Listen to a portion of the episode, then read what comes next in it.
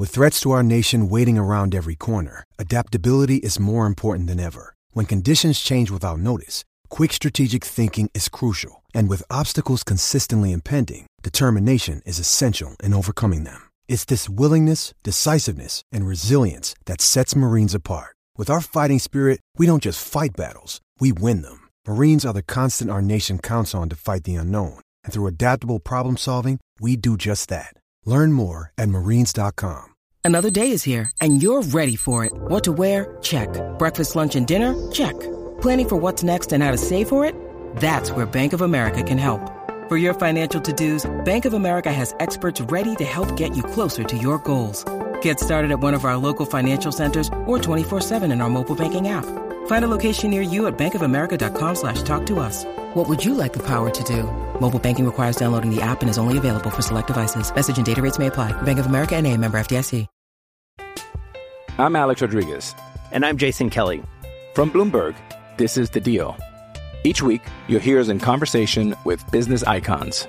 This show will explore deal making across sports, media, and entertainment. That is a harsh lesson in business. Sports is not uh, as simple you know, I- as bringing a bunch of big names together. I didn't want to do another stomp you out speech. It opened up so many more doors. The show is called The, The Deal. Listen to The Deal. Listen to The Deal on Spotify.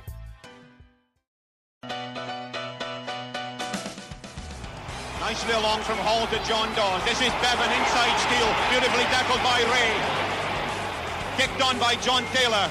Put on by Barry John. Can John make it? This would be a remarkable score.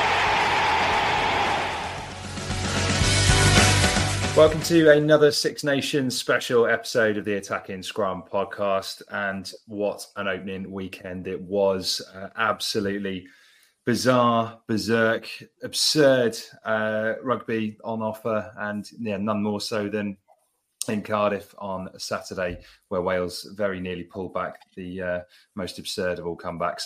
So, as you can imagine, we're going to be diving into that. But uh, unfortunately, it's sad news that we've that we've got to start with. As you'll have heard, um, Barry John uh, has died, and that's naturally the the place where we're going to start. I'm joined by by Iestyn George uh, to talk through all of this. Uh, hi, yes, how you doing?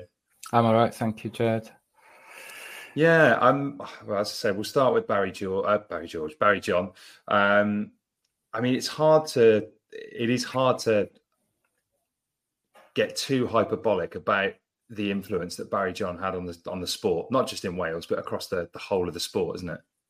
Yeah, uh, you just look back and you just think he he scored 120 points and he he retired he retired at 27, and you kind of go, oh, all right, uh, you know, and the the impact that somebody can have in that short period of time, um, it just test it's sort of testimony to the fact that it isn't really about numbers uh, Mm. in the end. It's about seeing people doing things that you've never seen before, uh, and people playing in a way that you've never seen them. I, I don't know about you because obviously you're considerably younger than me, but um, Barry John was just predated my sort of regular, um, regular going to international matches, Hmm. and so it's always kind of your the pe- players who are just before your time are kind of cloaked in a kind of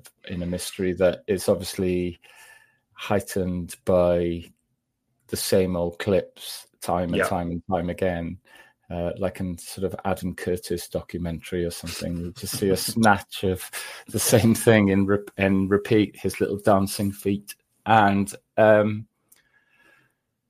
it just, I, I, I just think that also, you know, the other the other players then are are mere mortals. So obviously Phil Bennett is a player who's immortal, you know, who who quite rightly des, you know deserves the accolade of one of the true greats. But when you've seen them play maybe a, a game that they weren't completely on song, uh, and you've seen them, you've seen them sort of, um, you've seen the, the magic, but you've also also seen the kind of the ordinary humanness of the of Yeah. them, it were. That probably Barry John was the first, was the last of the players that just about got enough there are enough visuals and enough uh, and yeah, enough mystique as well.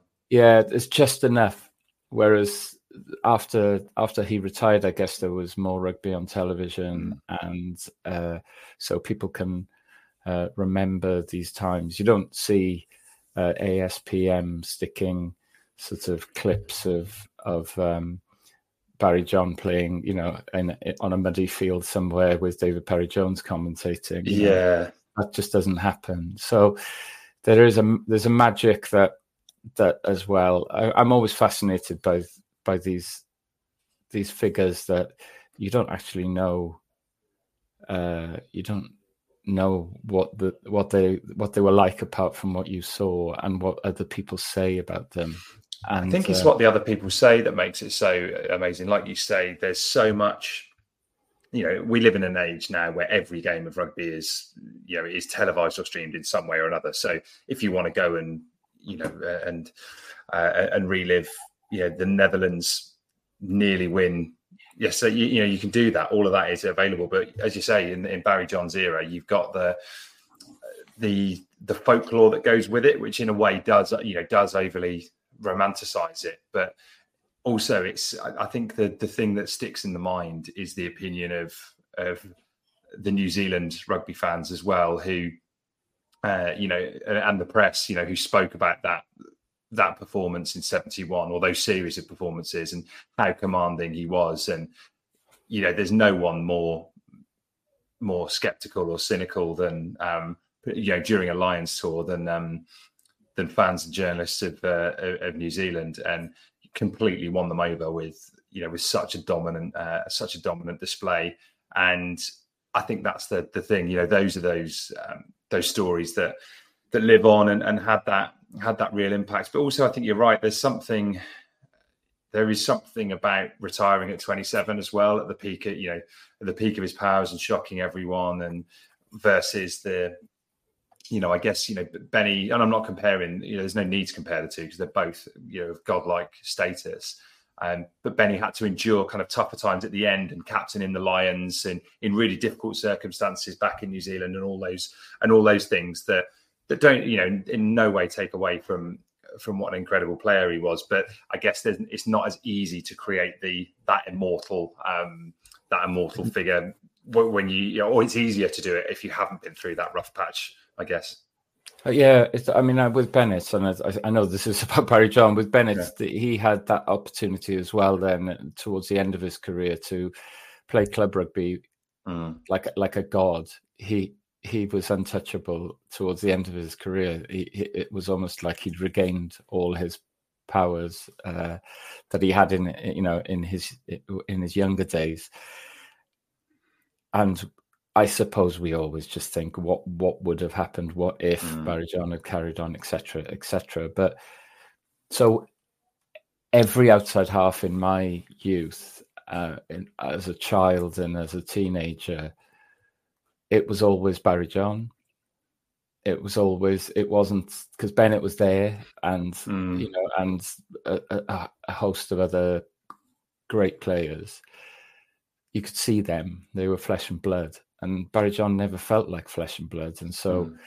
when I when we were gnashing our teeth with frustration, perhaps we were always it was always Barry. Where's where's our Barry John? Where's where's mm. our and without again without without sort of um, being too glib about it, the closest thing I've seen was Jonathan Davies. You know, mm. Jiffy Jiffy was that sort of mercurial talent that that um, seemed to transcend the sport in in in just in the way that he and the attitude he played. But what I love about yeah, the thing about Barry John was it just it it it is about the magic it's not about the numbers. It's not about the tries. Yes, okay, of course, 1971 and the Lions' victory in New Zealand is the thing that crowns the story.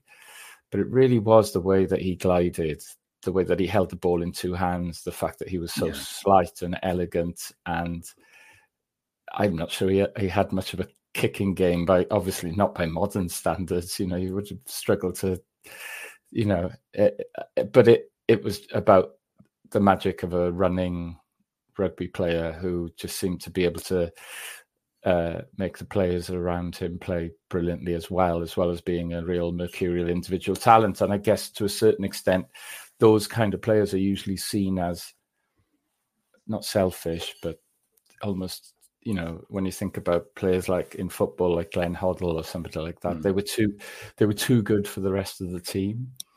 But I don't think that was Barry John. He seemed to you know make the most of of of what was around him as well. So, um, but that that team as well was just you know was littered with with stars and you know, and legends, and that's the thing is you know to be able to stand out in a side in a side like that is um again is yeah, is testament to just how much he captured the imagination. I think you're right. It's again obviously I've, I've never seen him play. My knowledge of of Barry John is like like many people um, of my age and a bit older is is watching The Crown in years VHS on repeat. And uh, you know and it's it is stuff like that because it's just it's incredible to just remember a time when, when Wales dominated the world you know and and it's uh, he and he was so central to that. Um, so yeah, you know, obviously there's there's a there's a degree of romance about it, but that's that's the beauty, right? Because it is, yeah. you know, like you say, it's, it's not about. Don't deny the romance. The romance yeah, no. is what we've is all we've got. This is the theme of the weekend, right? The romance is really the romance is what it's all about. Um, right, well, let's let's move let's move it on to the to the weekend then, and uh, yeah, let's debate romance versus pragmatism because you've had some great listeners' questions in, so I'm going to pepper them throughout the throughout the uh, episode. This one is from Gary Mason. Is focusing on our second half 25 minute spell a wild goose chase? Is it realistic for Wales to play like that from the start of a game? What do you reckon, yes? I don't think it is. Uh, the circumstances, I think what yesterday served to prove, if anything, is that um, you can't you, you, you, rugby is a, obviously a, almost a systemic game, and I admire those who play it the best, and you know, and everybody admires it. But the certain set of circumstances that made yesterday's second half happen were not. They weren't tactical. Mm. They weren't selectorial. Not. They were partly all these things, but they weren't all to do with, or they weren't to do with a motivational hiding at half time, perhaps. I don't know what went on there. Well, ju- but, judging by the third try that Scotland scored within minutes of the uh, of the second half, uh, second half beginning, perhaps it, it wasn't the motivational masterclass at half time. It just, it just, it is. It's about the thing that we love. It's the thing mm. that the thing that you can't put your finger on. It's the th- it's the it's it's the magic and the circumstance and the heart and I've never been in the stadium before when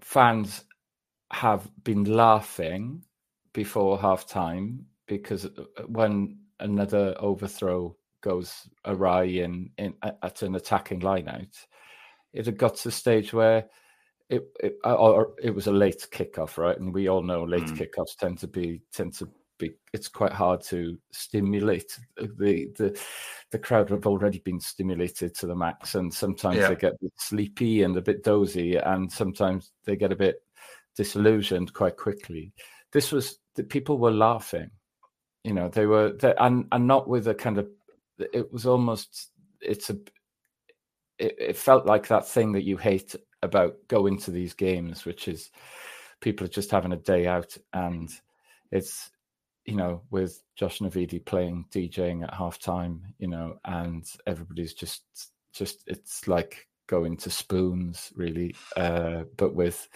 you know, if spoons put a mini rugby pitch in, it wouldn't be very much different.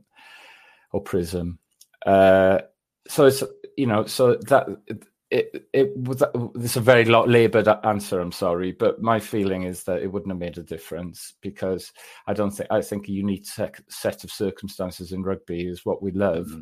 and what happened yesterday is was not I don't think you could replicate it. No, I don't think you could replicate the set of circumstances or the heart and the soul. I'm not saying that they haven't got heart and soul because they clearly have. I mean, nobody is turning up there not wanting to do their best. Yeah, and and also it's easy. It would be so easy for somebody like me who's just an absolute, you know, pain in the neck idealist sort of to say oh well you see if you start if, if you get systems obsessed then you don't you know you don't play what's in front of you but it it wasn't that either you know it was just all it was a whole load of different things and it was just it was just great to see and i you know uh, you know perversely thought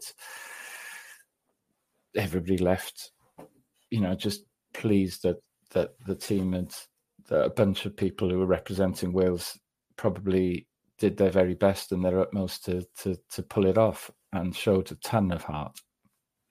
Yeah and that's the i'm going to perhaps pour a little bit of cold water on the romance for a bit for reigniting it towards the end of this because I mean, look, the, the first half was so awful, and and to get back to get back to the kind of what went right in the second half and things like that is actually a lot of the nuts and bolts did just go right. You know, Elliot Dee came on and made a massive difference with his darts, and we and most of those tries were scored off driving lineouts or consistent pressure. And um, you know, I, you know, again, I, I hate to do, hate to do this on today of all days, but it was a question of the first half. We didn't win the collisions. We couldn't tackle. Our carries were hopeless. We kicked really poorly. It was a modern thing, and and we got those things right in the second half. So yes, there was, there was that brilliant bust from Wainwright and Rio Dyer flying down the wing, and and that Tompkins offload to to Tomos Williams for the for the missed pass. You know all that all those those lovely things as well. But ultimately, I think what got us the points and got us back in the game was we managed to have a driving line out and we managed to make some tackles and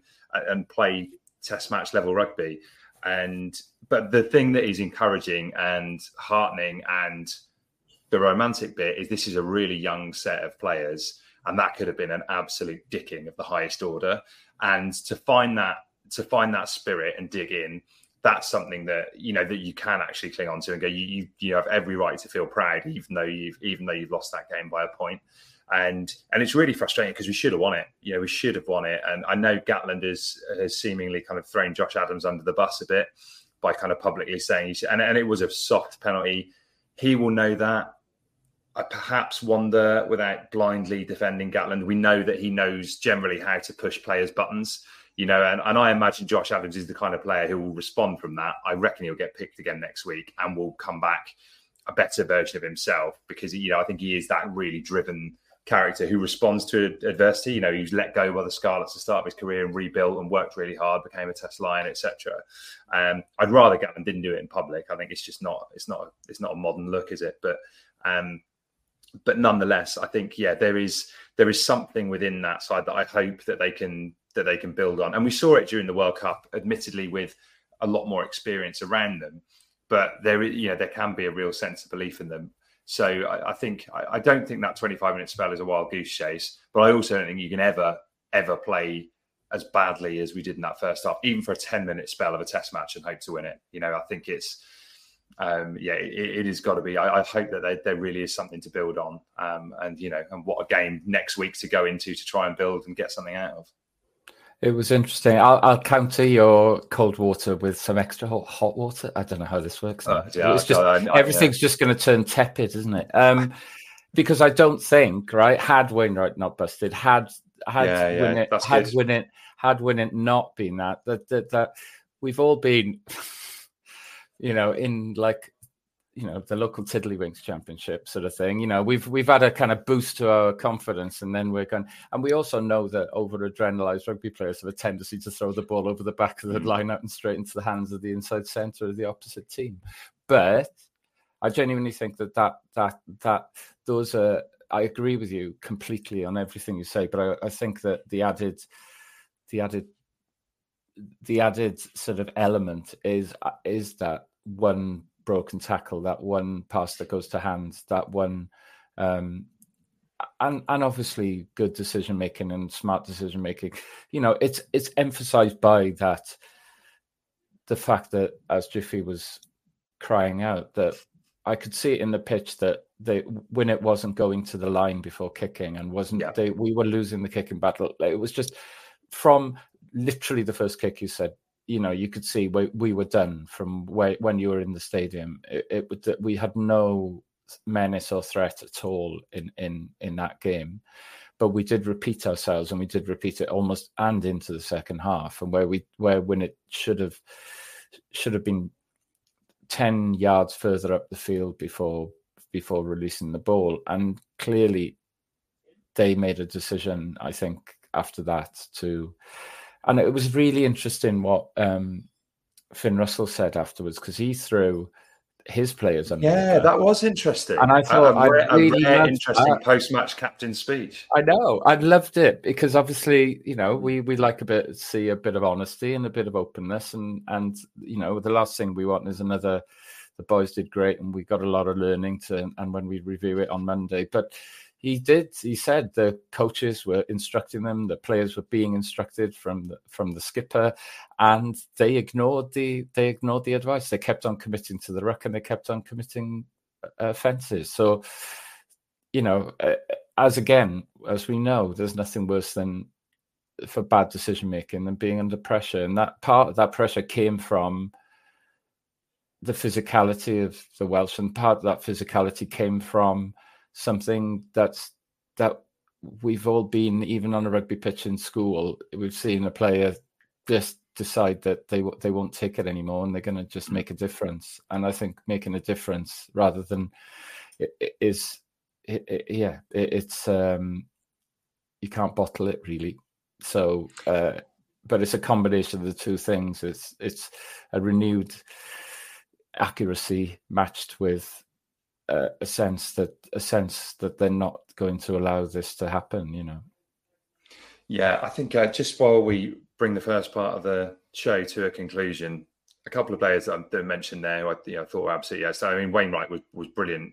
And you know, quite rightly, you know, man of the match in a losing cause is a really rare thing, and yeah, and, and, and, and also just it's worth mentioning. I, you know, can you throw the ball to a player more in a lineout and just yeah. it, basically you might extraordinarily predictable tactics that Wainwright had to, you know, Wainwright had to work so so hard to win the ball that he that he won in that in the, in the lineout. Remarkable on top of everything else that he was doing. Yeah, yeah, it, it was a I mean, one of those, I'm trying to think, you know, though over the last 10, 15 years, but those standout individual performances, you know, I think like Luke Charteris against Ireland, I remember as being just one of those absolutely, you know, superhuman efforts. This was in this, this was in that same bracket. It's just, you know, an ability to keep digging and keep performing, and, and he was absolutely awesome.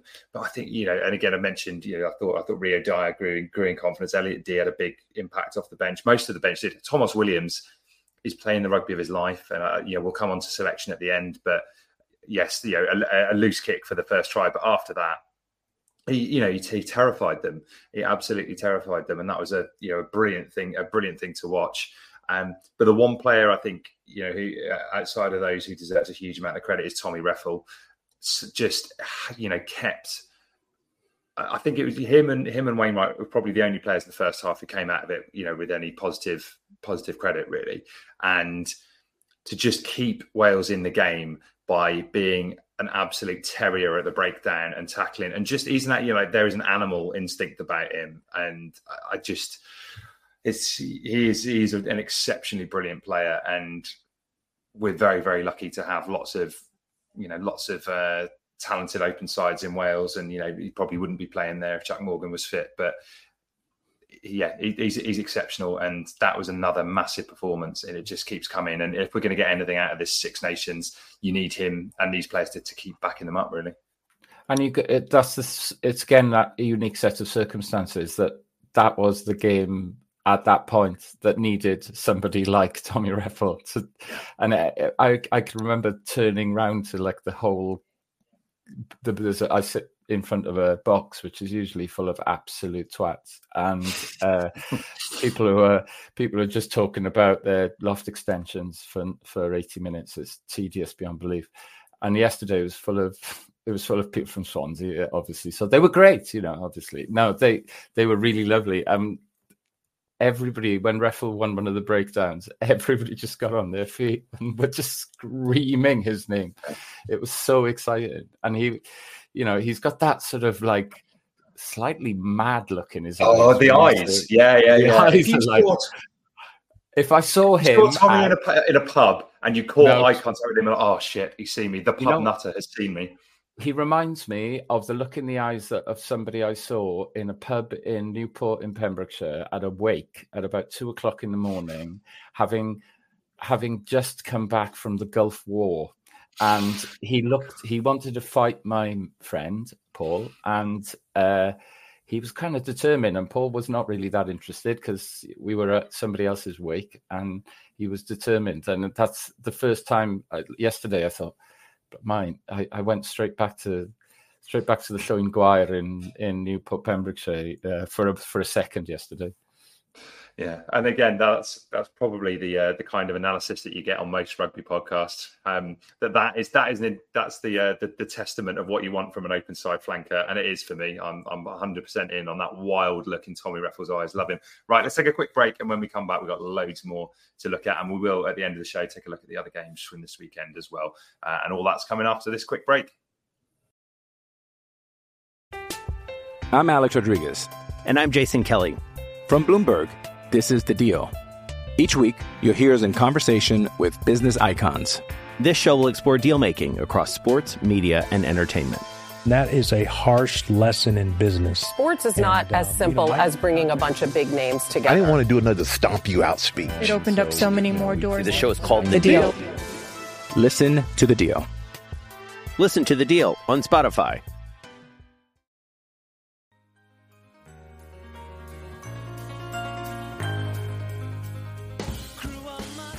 Right then, time for uh, a few more questions, Justin. Let's take a look at this one from Davey, who says uh, Costelow doesn't look ready to return to Test rugby, having played very little since the Rugby World Cup. Is it time to look at other options off the bench? Lloyd will probably start, but I don't think Evans is the answer either. It's such a crucial position and one that we have very few options for. Yeah, I think we're absolutely right. We don't have a huge amount of options here, particularly with Biggar and Anscombe going at the same time. Um, what are your thoughts on what Wales should do next at, for the for the game at Twickenham? Well, again, with my um, romantic hat on, uh, at a jaunty angle, I've always had a thought that Ioan Lloyd was had sort of potential, all round potential as as either a fifteen or a or a ten, mm. to be perfectly honest. Uh, they kept on saying he's another fresh faced one off the bench. He's not very fresh faced, is he? Let's face it. He's you know he's for you know he, he looks like a kind of old, an old twenty two year old. Uh, yeah, he know. does, doesn't he? He looks like he's he's seen a few things in his time. Um, but uh, I would yeah.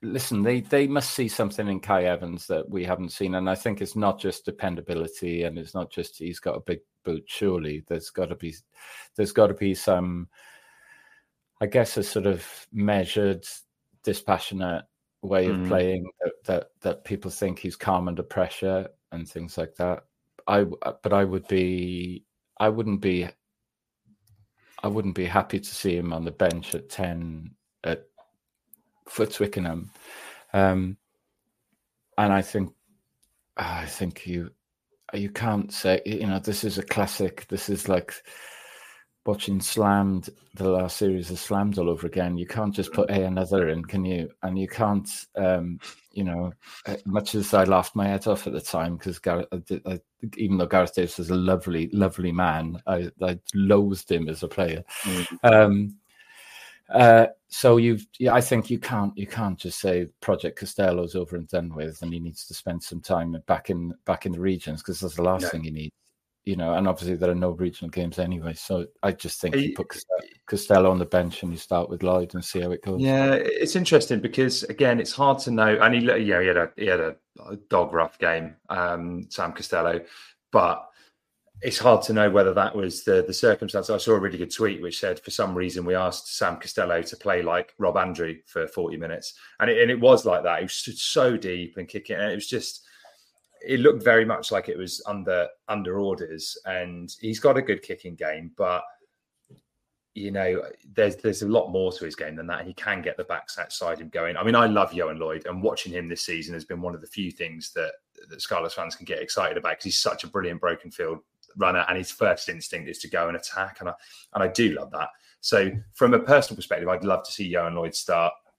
If Costelow passes um, HIA protocol and stuff, which I haven't read about. I'm guessing, uh, I'm guessing he probably will. I, I would, I definitely have him in the in the squad. It's just whether or not, yeah, you go for, um, you kind of back him and give him that, you know, like a, yeah, in, in cricket where you, you back your opener through the series to to find uh, to find a, a run of form, and they, they clearly rate him, and I, you know, and I and I get that completely as as for Kai Evans, he's not played any rugby at ten this year, and certainly not much rugby at ten this year. He's been been deployed largely as a fullback, and you know I think we've there are there are more exciting options at fullback. I don't know whether he'll be in there for the for the long term as as kind of a ten cover or um or you know it will be it will be fifteen that's his um that he's that he's more likely to to get a look at. But yeah, again, you know clearly clearly they obviously they obviously rate him to a certain degree but yeah, I, I don't know. I, I think again, you've just got to for this particular game. I don't think it would be throwing Sam Costelow under the bus to put him on the bench, given that I think Lloyd will just get a bit more out of that, get a bit more out of that back line and be more of a threat to an England side that's in transition as well. And that's the thing I think you you can either think defensive or you can say, right, what would that England def- what would that England uh, coaching setup like to see? Would they like to see Costelow in there, would they like to see Lloyd? And I think they prefer they prefer to see Costelow in there, given that he's had a bad game and he and, and Lloyd I think just plays that bit more fearlessly. And in a side that's you know in an England side that's just starting to get to know each other, there will be opportunities to to run at them and and find chinks in the armor.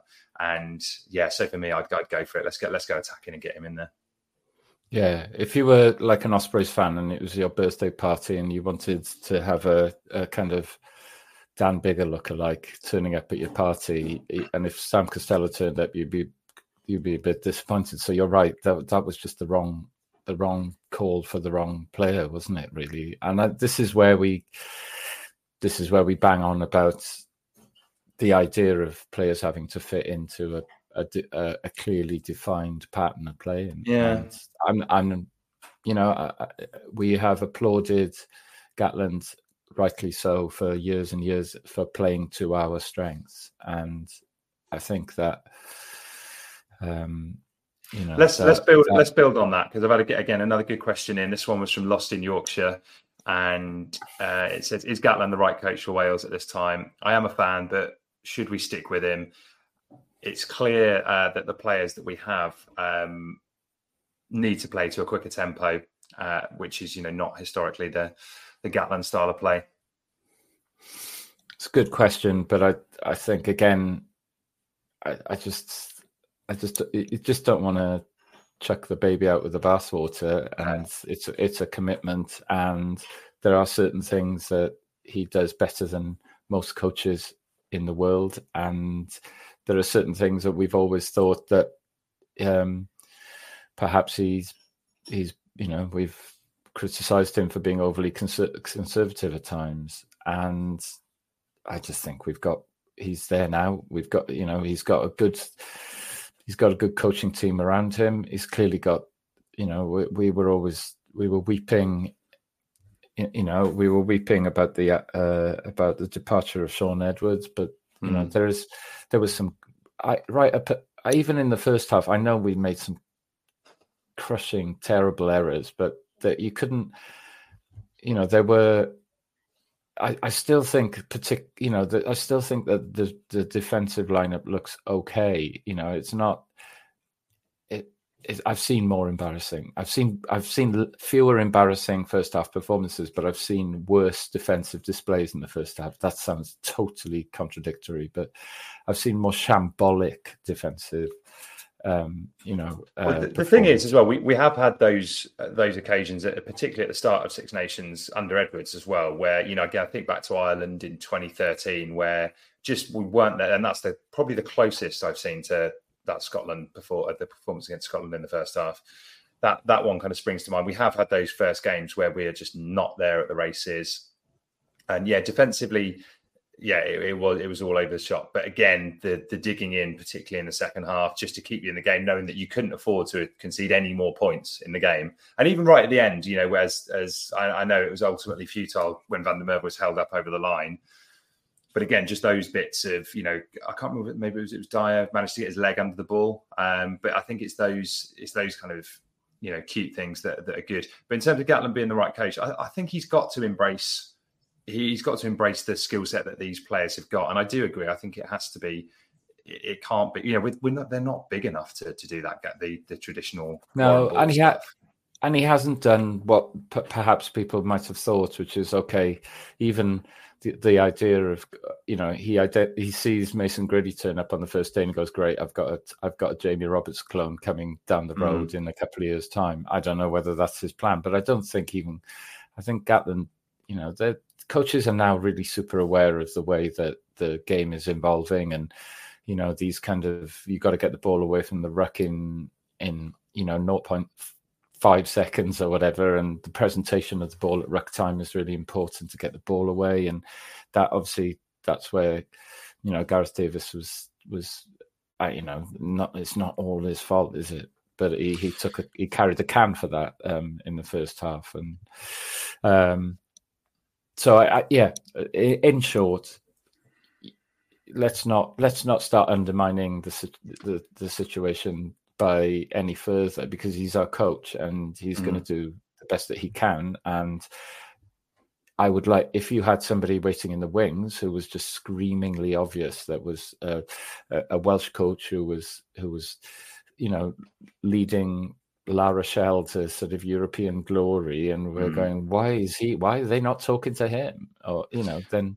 it would be obvious. But I, I just there isn't you know, there isn't a screamingly obvious alternative, is there? I used to bang on about Pat Lam, didn't I? And mm, that was did. something. That's something that you know you haven't heard me sort of uh, saying much about that in the last couple of years. No. There is an Irishman coaching La Rochelle who I'd be quite interested to have a look at at some point down the line, uh, particularly given that I think Ireland, the, this, the talk seems to be that when Farrell does move on, that O'Connell will be the front runner and they want to promote and keep that kind of the continuity candidate, if you like. And so, you know, I, think uh, and that would make for, would be a very interesting appointment, and would make for interesting press conferences again as well. So you know, yeah, it would absolutely, yeah. yeah. yeah. he's uh, yeah. Anyway, I, I digress. But yeah, for the time being, I think I think so, and also particularly at the start of the start of the Six Nations, where there has been something. You know, you'd hope that there is something to build on. I'm hoping it's one of those moments like New Zealand in 2003, where all of a sudden it was, oh geez, we've got we can do something that other sides in the world won't enjoy. And you know, admittedly, we didn't win that game or the game against a game against England, but it, it was the start of something, and that that was the seeds for 2005, wasn't it? We're, we're kind of all we're all built there that style of play. And it's, it it goes back to the the, the idea of um, Costelow or Lloyd. It's look, we've got what we've got, and mm. you know, I think what I the the vibe uh, yesterday in the stadium was, you know, if we if we surrender meekly, then it's going to be it's just going to be horrible. You know, nobody wants to see any team that they support just going through the motions and taking hiding and then saying, well, you know, we're we're bu- building, you know, these players are becoming more resilient with every hiding they're getting. It's like that.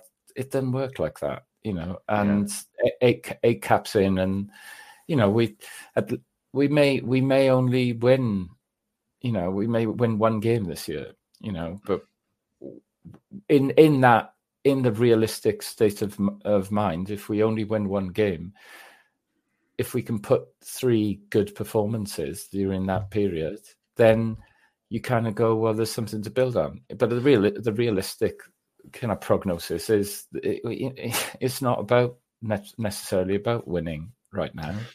No, I don't think but it is. And the real tough test to wait. Yeah, and it's certainly not about playing efficiently to a pattern either, you know, and and then just losing by 20, 20 points. It's about it's about um it's about players, you know, showing exciting potential for the future. Yeah, I think like to look at because the thing is we're yeah we're reaping the um what what's been sowed at, at, regional level, right? And if you don't invest particularly well in, in your club rugby structure, as we've covered a number of times, you end up with yeah, difficult circumstances that we've seen the regions in at the moment. The you know the encouraging thing from there is the crop of young talent, which has been fast tracked into the the Welsh side out of necessity. But if you were to look at the two things that I think are encouraging from regional rugby, it's the heart and the the grit and the determination that the Ospreys have showed, and I think that's something again that you know, that you want to instill into into this Welsh side. And I think you know some of those players. You know, weirdly, there's not huge chunks of the Ospreys team in there, given that they're the one punching above their weight at the moment. But I think you know in players like um, you know, to, to, a certain degree, Adam Beard, who seems to be, you know, kind of much maligned and, um, you know, certainly didn't have his best game yesterday. But those players who are, are, down there, I think you can really bring in, bring in that sense of that sense of backs against the wall. Let's let's go and do this, and let's you know let's dig in really deep. And just because the things are st- the odds are stacked against us, you know, we're, we're certainly not going to cave in and let anyone let anyone walk all over us and then the kind of I guess the the ambition and the the encouraging performances that you're seeing at Cardiff, although they're not winning games, they are winning fans, you know, and that is that is happening. There is clearly a sense down there that that you've got a crop of young players who are particularly you know local lads. I mean, I don't know. I don't know if this is going to get overly political or make me sound like some kind of UKIP dick, but um, which I'm certainly not. But like, I don't know. There's something a bit cynical about the the Scottish approach to recruitment from my point of view. And they're not doing anything wrong. And I guess you have to. And it's not like we don't have players that are um, from different, you know, from yeah, I guess you know through on, on residency as well. But I don't know. I, I, I kind of would rather would rather be in our situation where they're all, you know, largely speaking, the squad is made up of players who um, have come through have come through the Welsh system are homegrown players. That's that's why I don't want it to get into you know some nasty nationalistic debate because if you you know if you move if you move somewhere and you you know I remember speaking to Willis Halaholo about this and he's you know he's very very passionate about the fact that he's lived in Wales a long time. It's been a really good you know it's been a, a great country for him. His daughters were born there. He's got huge affinity and affiliation. I just think that that's different than a player who's kind of been plucked out with a very cynical view to live here for a couple of years and then you can pull on the national jersey, which is just I don't know. It, it can just dilute the um, dilute the the essence of the international game. If you want, I, this is dangerous territory for me because it's yeah, you know, and we've done it. You know, we've been we've done that before, haven't we? We've we've we've yeah, been yeah. we've done it plenty of times before. But the the it's also worth pointing out, and you're in a much better position to comment than I am. It's like the dragons, man.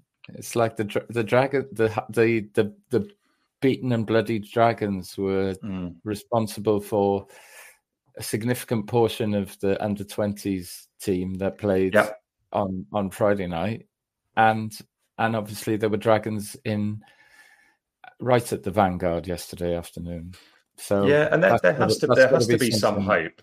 There has to be some hope when you look at the under twenties and so. and I'm, I'm not I don't I don't want to feel like I'm slamming Scotland here, but again, their, their under twenties has been a you know it has been a struggle for you and producing producing homegrown talent has been a has been a struggle for them, which is why they you know they brought in a lot of a lot of kind of foreign imports and stuff. And I think that it's a um, even though that our, our, club sides are not in not in not in the greatest nick, the talent is still there, and there must clearly be enough interest in, in rugby in Wales to be producing to be producing these players, even at a, a region like the Dragons, where you don't, you know, we win one game a season or whatever it is, and it's you know, but the the talent keeps coming through, and you just got to find yeah, just got to find a way to make these these sides more competitive. I got massively off piece here, but um, but yeah, I, I don't know.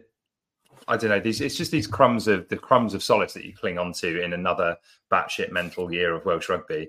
That, but that's know, what we've got. To, that's what you've got to do. You know, yeah. it's it, it sounds their job right now is not to go off and and promise that they're going to win a triple crown or a grand slam their their promise to us is that they're going to entertain us and and and uh, make make us proud on their behalf you know uh, make us happy to to to see them play well you know ultimately it's not about us it's about us mm. going what what a brilliant thing to see Rio Dyer in full flight what what a great thing to see Corey Domachowski's like ludicrous commitment to you know to the cause or you know players that you don't have a natural affinity for necess- even you know and you just kind of go you know wh- where did that come from and just admire it you know you want to see players realize their potential. And it doesn't necessarily mean we're going to win much, but it, I just that's that's all we got to go for at the moment until until for further until further notice. Until further notice. Right, we are going to take one more quick break, and then when we come back, we're going to take a look ahead to that game at Twickenham, uh, which uh, yeah, which takes place next Saturday. Uh, we're also going to have a look at some of the other results and performances from this weekend as well. Uh, but first, we're going to take a quick break.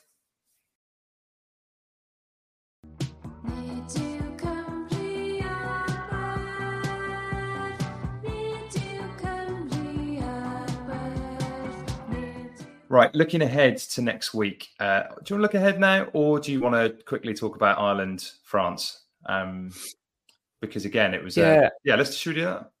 Yeah, go on. Yeah, it was it was weird because uh, I suppose in the way that we weren't sure whether whether it was partly Scotland's you know, Scotland were beating themselves up about being rubbish in the second half rather than saying that we were great. And obviously, we focused on the fact that we think that we were great in the second half similarly, Ireland were, you know, uh, were Ireland fantastic? I, I, actually didn't think they were as fantastic as they've been, in, and and that's a high, that's a very high water. Mm. You know, they fair play. You know, they they've they've absolutely made my jaw drop at times in the last year. But France were just, I just really surprised how how uh, how how did, uh, they seem to be at, in, in disarray at times and um, even though they they just kind of like showed, they they showed they kind of kept within within touching distance through grim determination. Uh, it didn't really look like they were they were ever going to really. Uh, yeah, I suppose there's always a possibility of snatching a win when you're not playing very well, but they weren't playing very well, were they? No, they weren't. I, I'm more inclined to say that it was as a result of Ireland piling the pressure on, though. I think if you look at the halfbacks who we know are quality, yeah, quality, although you're missing Dupont and Ntamack, you still have, you know, two truly class halfbacks in France. And I just thought Ireland put so much pressure on them the, the whole time. And then, you know, again, nuts and bolts from Ireland, line speed, the carrying was great. Joe McCarthy looked every inch a test match animal and um, nuts, right? Where did that's like unbelievable? Yeah, and Tadhg Beirne as well, who just you know, again continue, continues to put in big performances. Kind of doesn't matter where he's playing, and you know I, I think that it, it, was just yeah really ruthless and efficient from Ireland, and that put the pressure on the the French and yeah, and, and for once they didn't have an answer, which you know they've you know obviously in the the World Cup they didn't have an answer against South Africa, but it was the you know again Test match rugby of the highest level, whereas actually this one Ireland were playing at, at top level and, and, France couldn't couldn't cope and, and and ran out and ran out of puff, which was un, unexpected. But um, it's going to be hard to stop Ireland from here, isn't it? You know, I, I, I predicted France to win it, and obviously they, they didn't do it. But it's, I I just think those two teams are in another league compared to the the other four sides in the in the tournament. So from here on in, Ireland have got every chance of going and slamming again, haven't they? Yeah, totally. That would be a shock, wouldn't it? If it if it wasn't. The, the, what what are the odds? You're a betting man. Mm, I'm a betting man. I don't know now actually, but yeah, I don't think I don't think you get a huge amount of value in it. And no. yeah, it's you know I, I, think it's just it's just because they are that you know they are that good.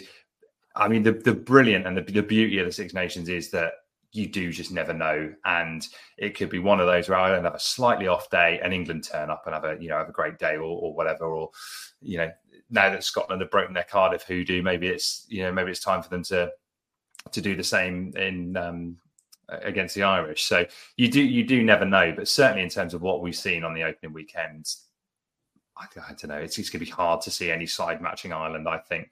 And injuries and suspensions and whatever will happen, they've just got so much depth. You know, they just constant conveyor belt of top quality talent to to choose from. So yeah, I think they they've got um they've got themselves in a brilliant position by winning that first one. And again, Farrell just he knows that he knows how to get the most out of that set of players.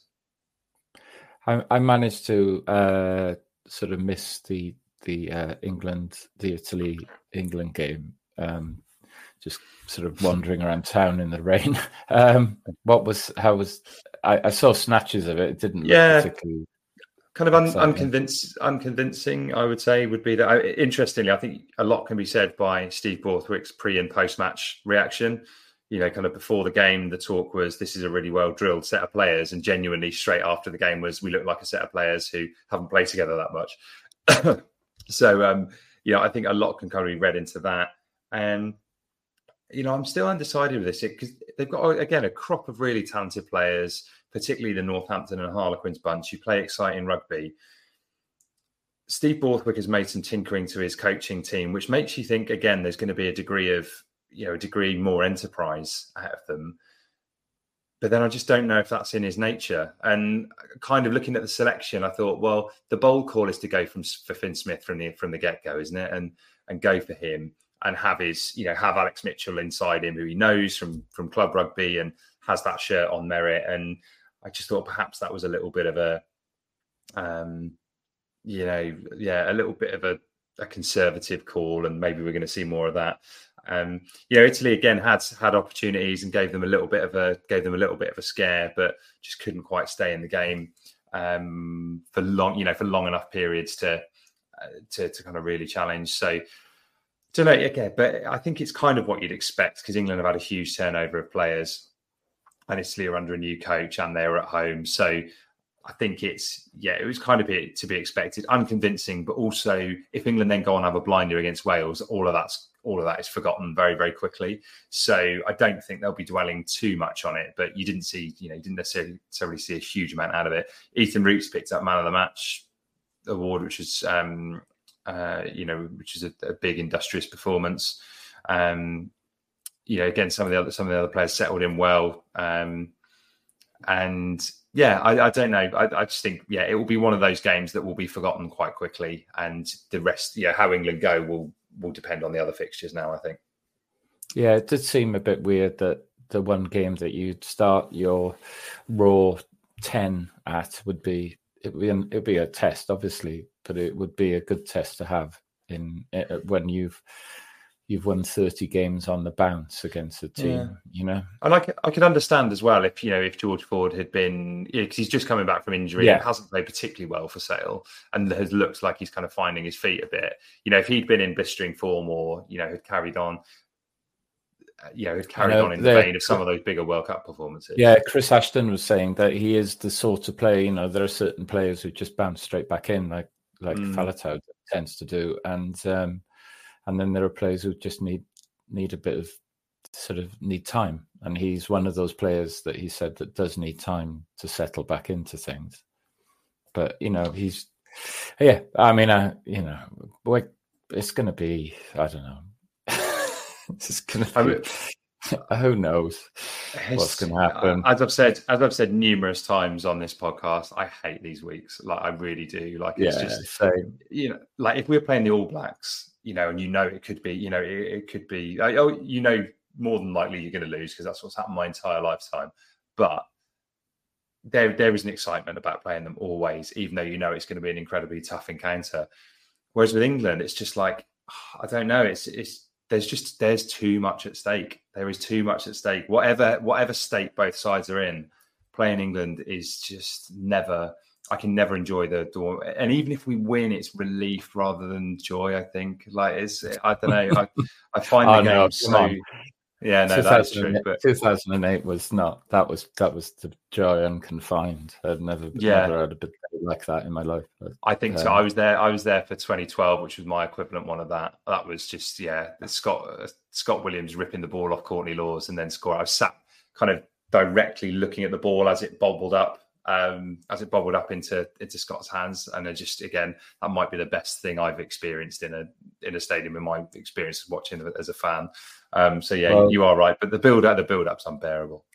The same pole that was threatened in the Llywelyn Arms in Newport, Pembrokeshire, was the same. Was uh, approached Lesley Vainikolo outside the the stadium at about seven thirty and unlucky Lesley son, unlucky, and um, patting him on the back. Um, who Lesley didn't look particularly amused after that.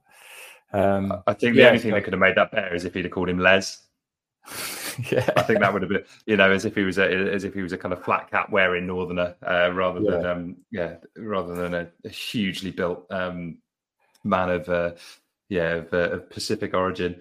Um, but Yeah, yeah, so- uh, We we uh, yeah we. I mean we're we're jumping ahead. Are we are we going to talk? No, let's do gonna- it. Let's let's talk. Let's talk. Let's talk England now. So I think for me, it's it is about what frame of mind these these players go into it without trying to sound like Jake Humphreys. There, it's it is like they've just got they, if they if they go into it with a sense of belief and, and that kind of like fearlessness that they played the second half, and that's the thing that I think is going to be more important than the than the the selection. They they just got to go there thinking, look, England will have watched that second half of, of Wales and thought, oh bloody hell, actually, maybe maybe there is something here.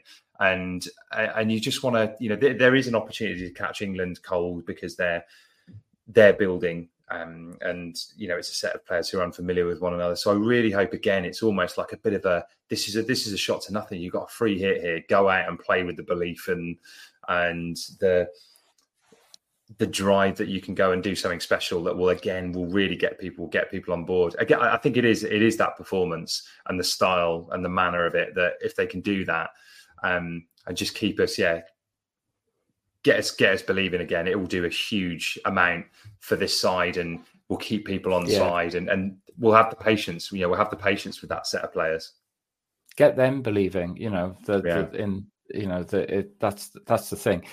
You don't want to lose by fourteen points to a a lackluster England yeah who didn't actually turn up. If England turn up and they're they're excellent and they put us they they they butcher us, then so be it. But that's that's the thing that I hate the most is losing to a bad England side, not losing to a Mm. to a good one. Yeah. Um, lose, The counter- losing at the- home. The counterpoint to the to my Scott Williams experience was what would it have been five six years earlier in a World Cup warm up game where they beat us whatever it was 63-5 and it was a scorching hot. Oh, and it was kind of their second string as well. And they completely put us to the sword. And it was a scorching hot day. The bar had even run out of beer. So we sat there drinking kind of stadium stadium red wine in the blistering heat while getting absolutely, absolutely mullered. Like every time they had the ball, they scored a try. And yeah, there, again, there, there's few feelings uh, as bad as that. You just want the, the ground to, to swallow you up at that point. I didn't mind losing. I think it was the one after 2000, um, after 99. So it must Mm. have been 2000 in Cardiff, was it?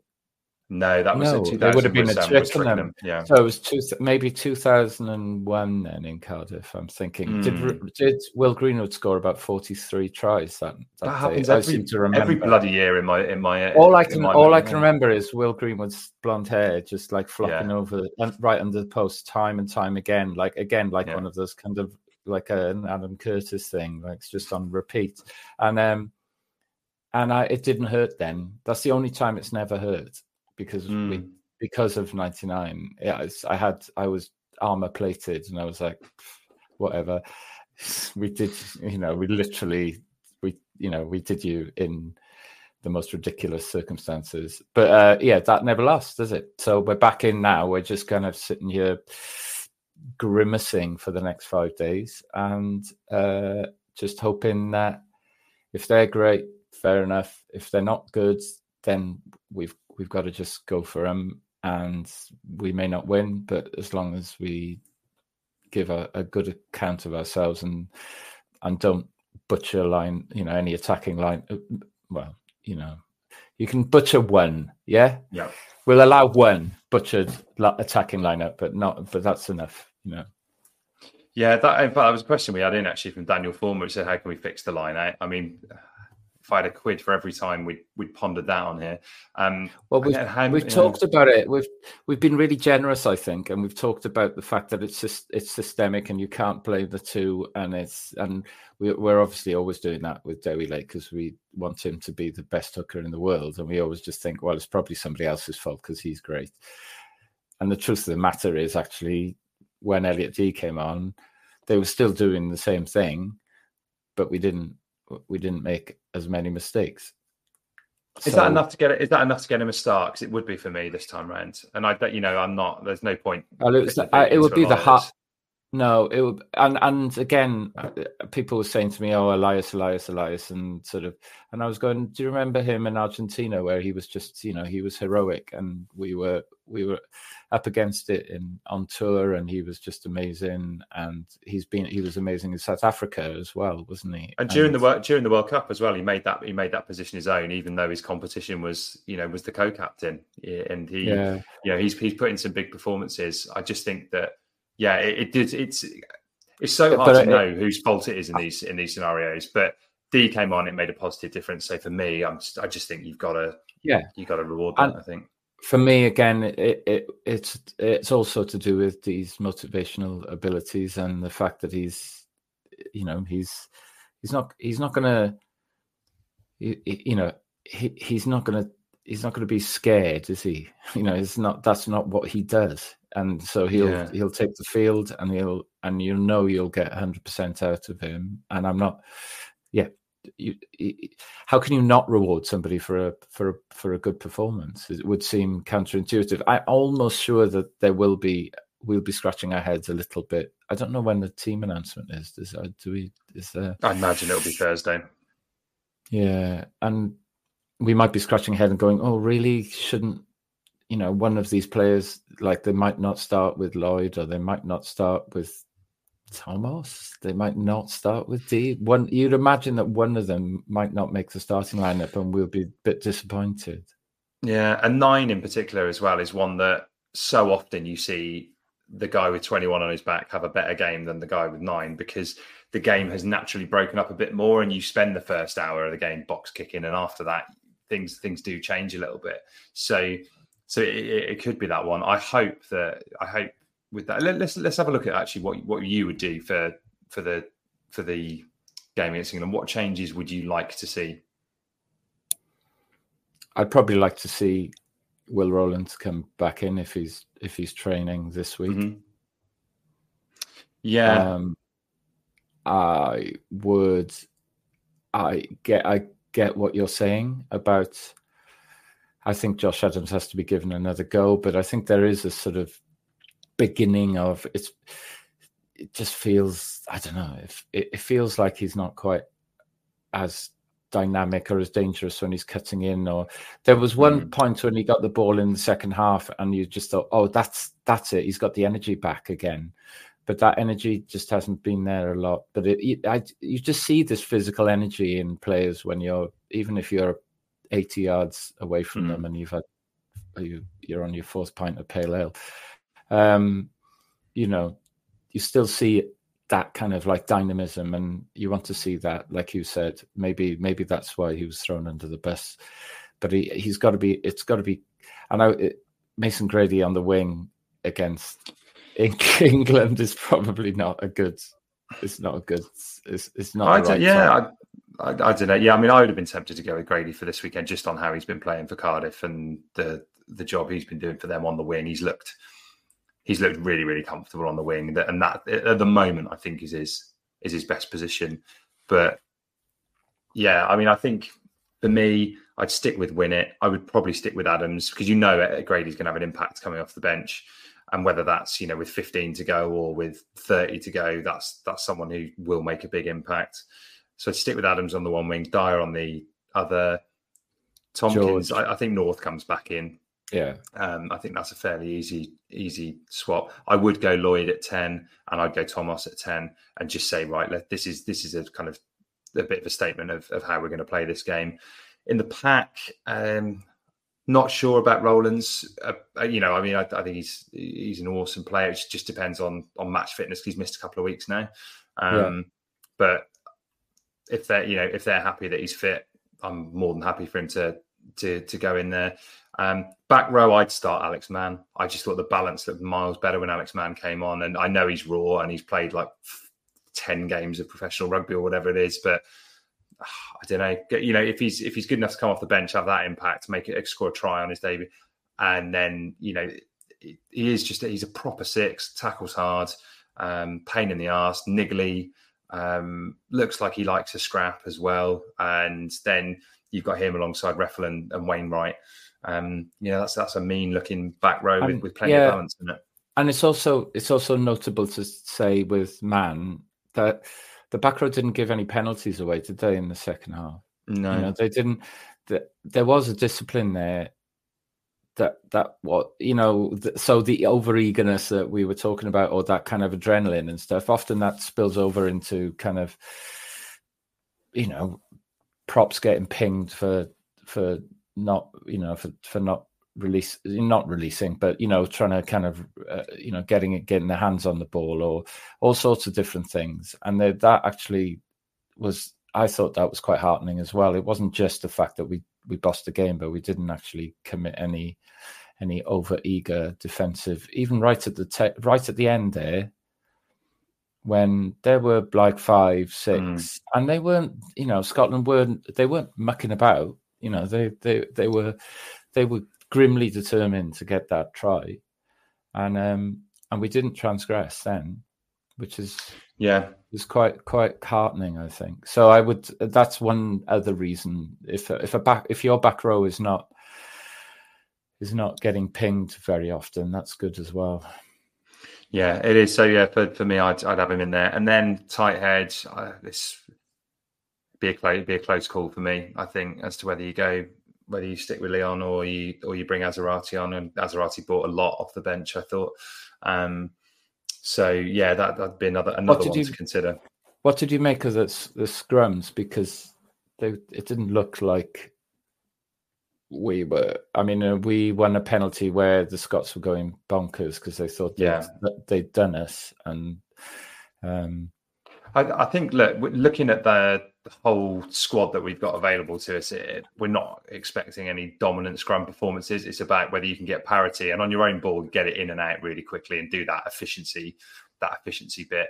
And so that, that that's what's got to go well because it will be a different challenge at, at Twickenham. Um, Scotland have you know have struggled for tight heads them themselves, and yeah, I'm guessing England will probably go Marler and Stuart again, and you know Marler's a Marler's a, a brilliant scrummager still. So um, I think that that's going to be yeah that's going to be interesting, challenging. But you just you just got to get you just got to get your game right, haven't you? And and as Gatland's always saying, there's only a you know there's a lot more breakdowns than there are um, than there are scrums. So uh, yeah, you've just got to execute your your game. You've got to execute your, your game absolutely well. And he's picked a squad that that is built for mobility rather than scrummaging. But that said, you know, Assiratti, I think has got he's the one in the squad who's got something to build on and, and become a you know become a um, a scrummaging test tight head. So so I don't know. I, I wouldn't have a problem if he came in for for Leon. I don't think.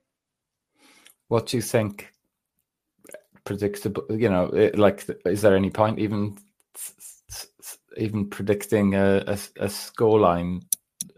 you know, well, yeah. As, what, did, what, did, what, did, I predict last week? I predicted Wales twenty-two, uh, Wales twenty-two, Scotland twenty. Which at half time I was looking, I was looking spot on. Then I was like, all right, perfect. Twenty-two points away, twenty-two unanswered points, and it wasn't a million miles from the truth. It was absurd. So um, yeah, God knows. Um, I think it's the, what the thing that's really difficult is after the first week, you do normally get a gauge for how sides, how settled sides are, and what to expect for them.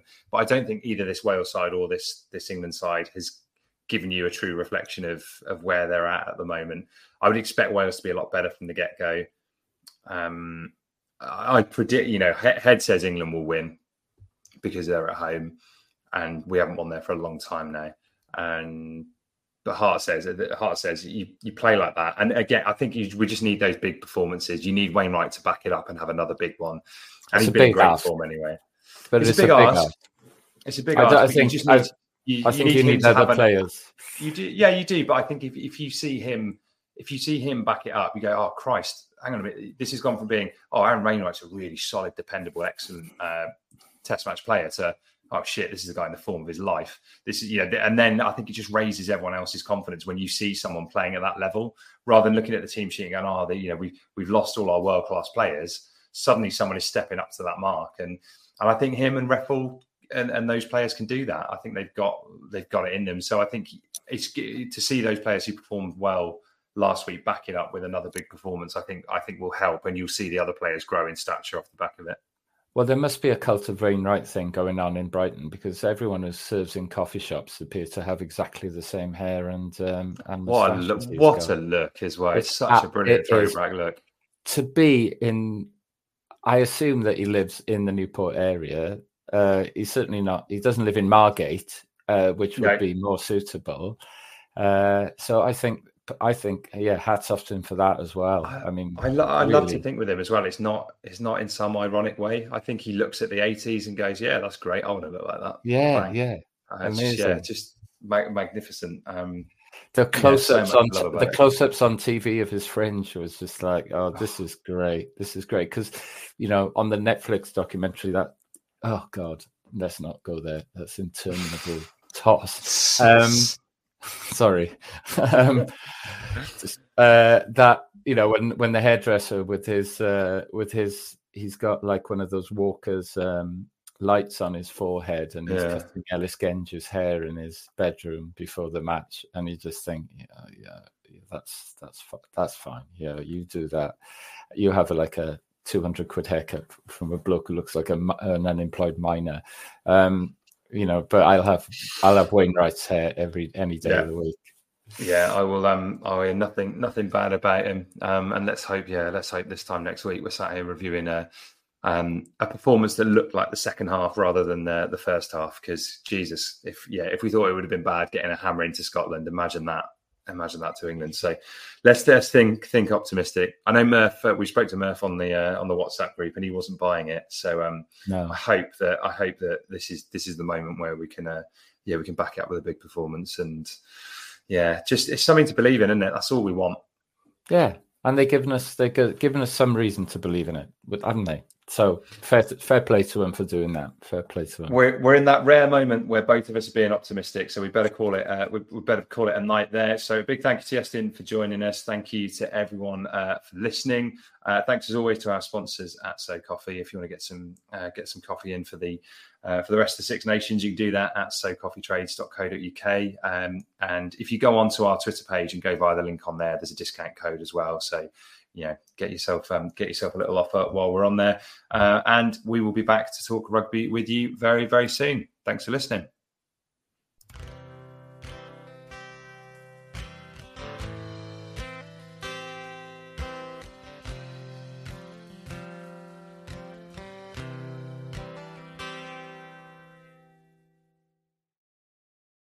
Sports Social Podcast Network.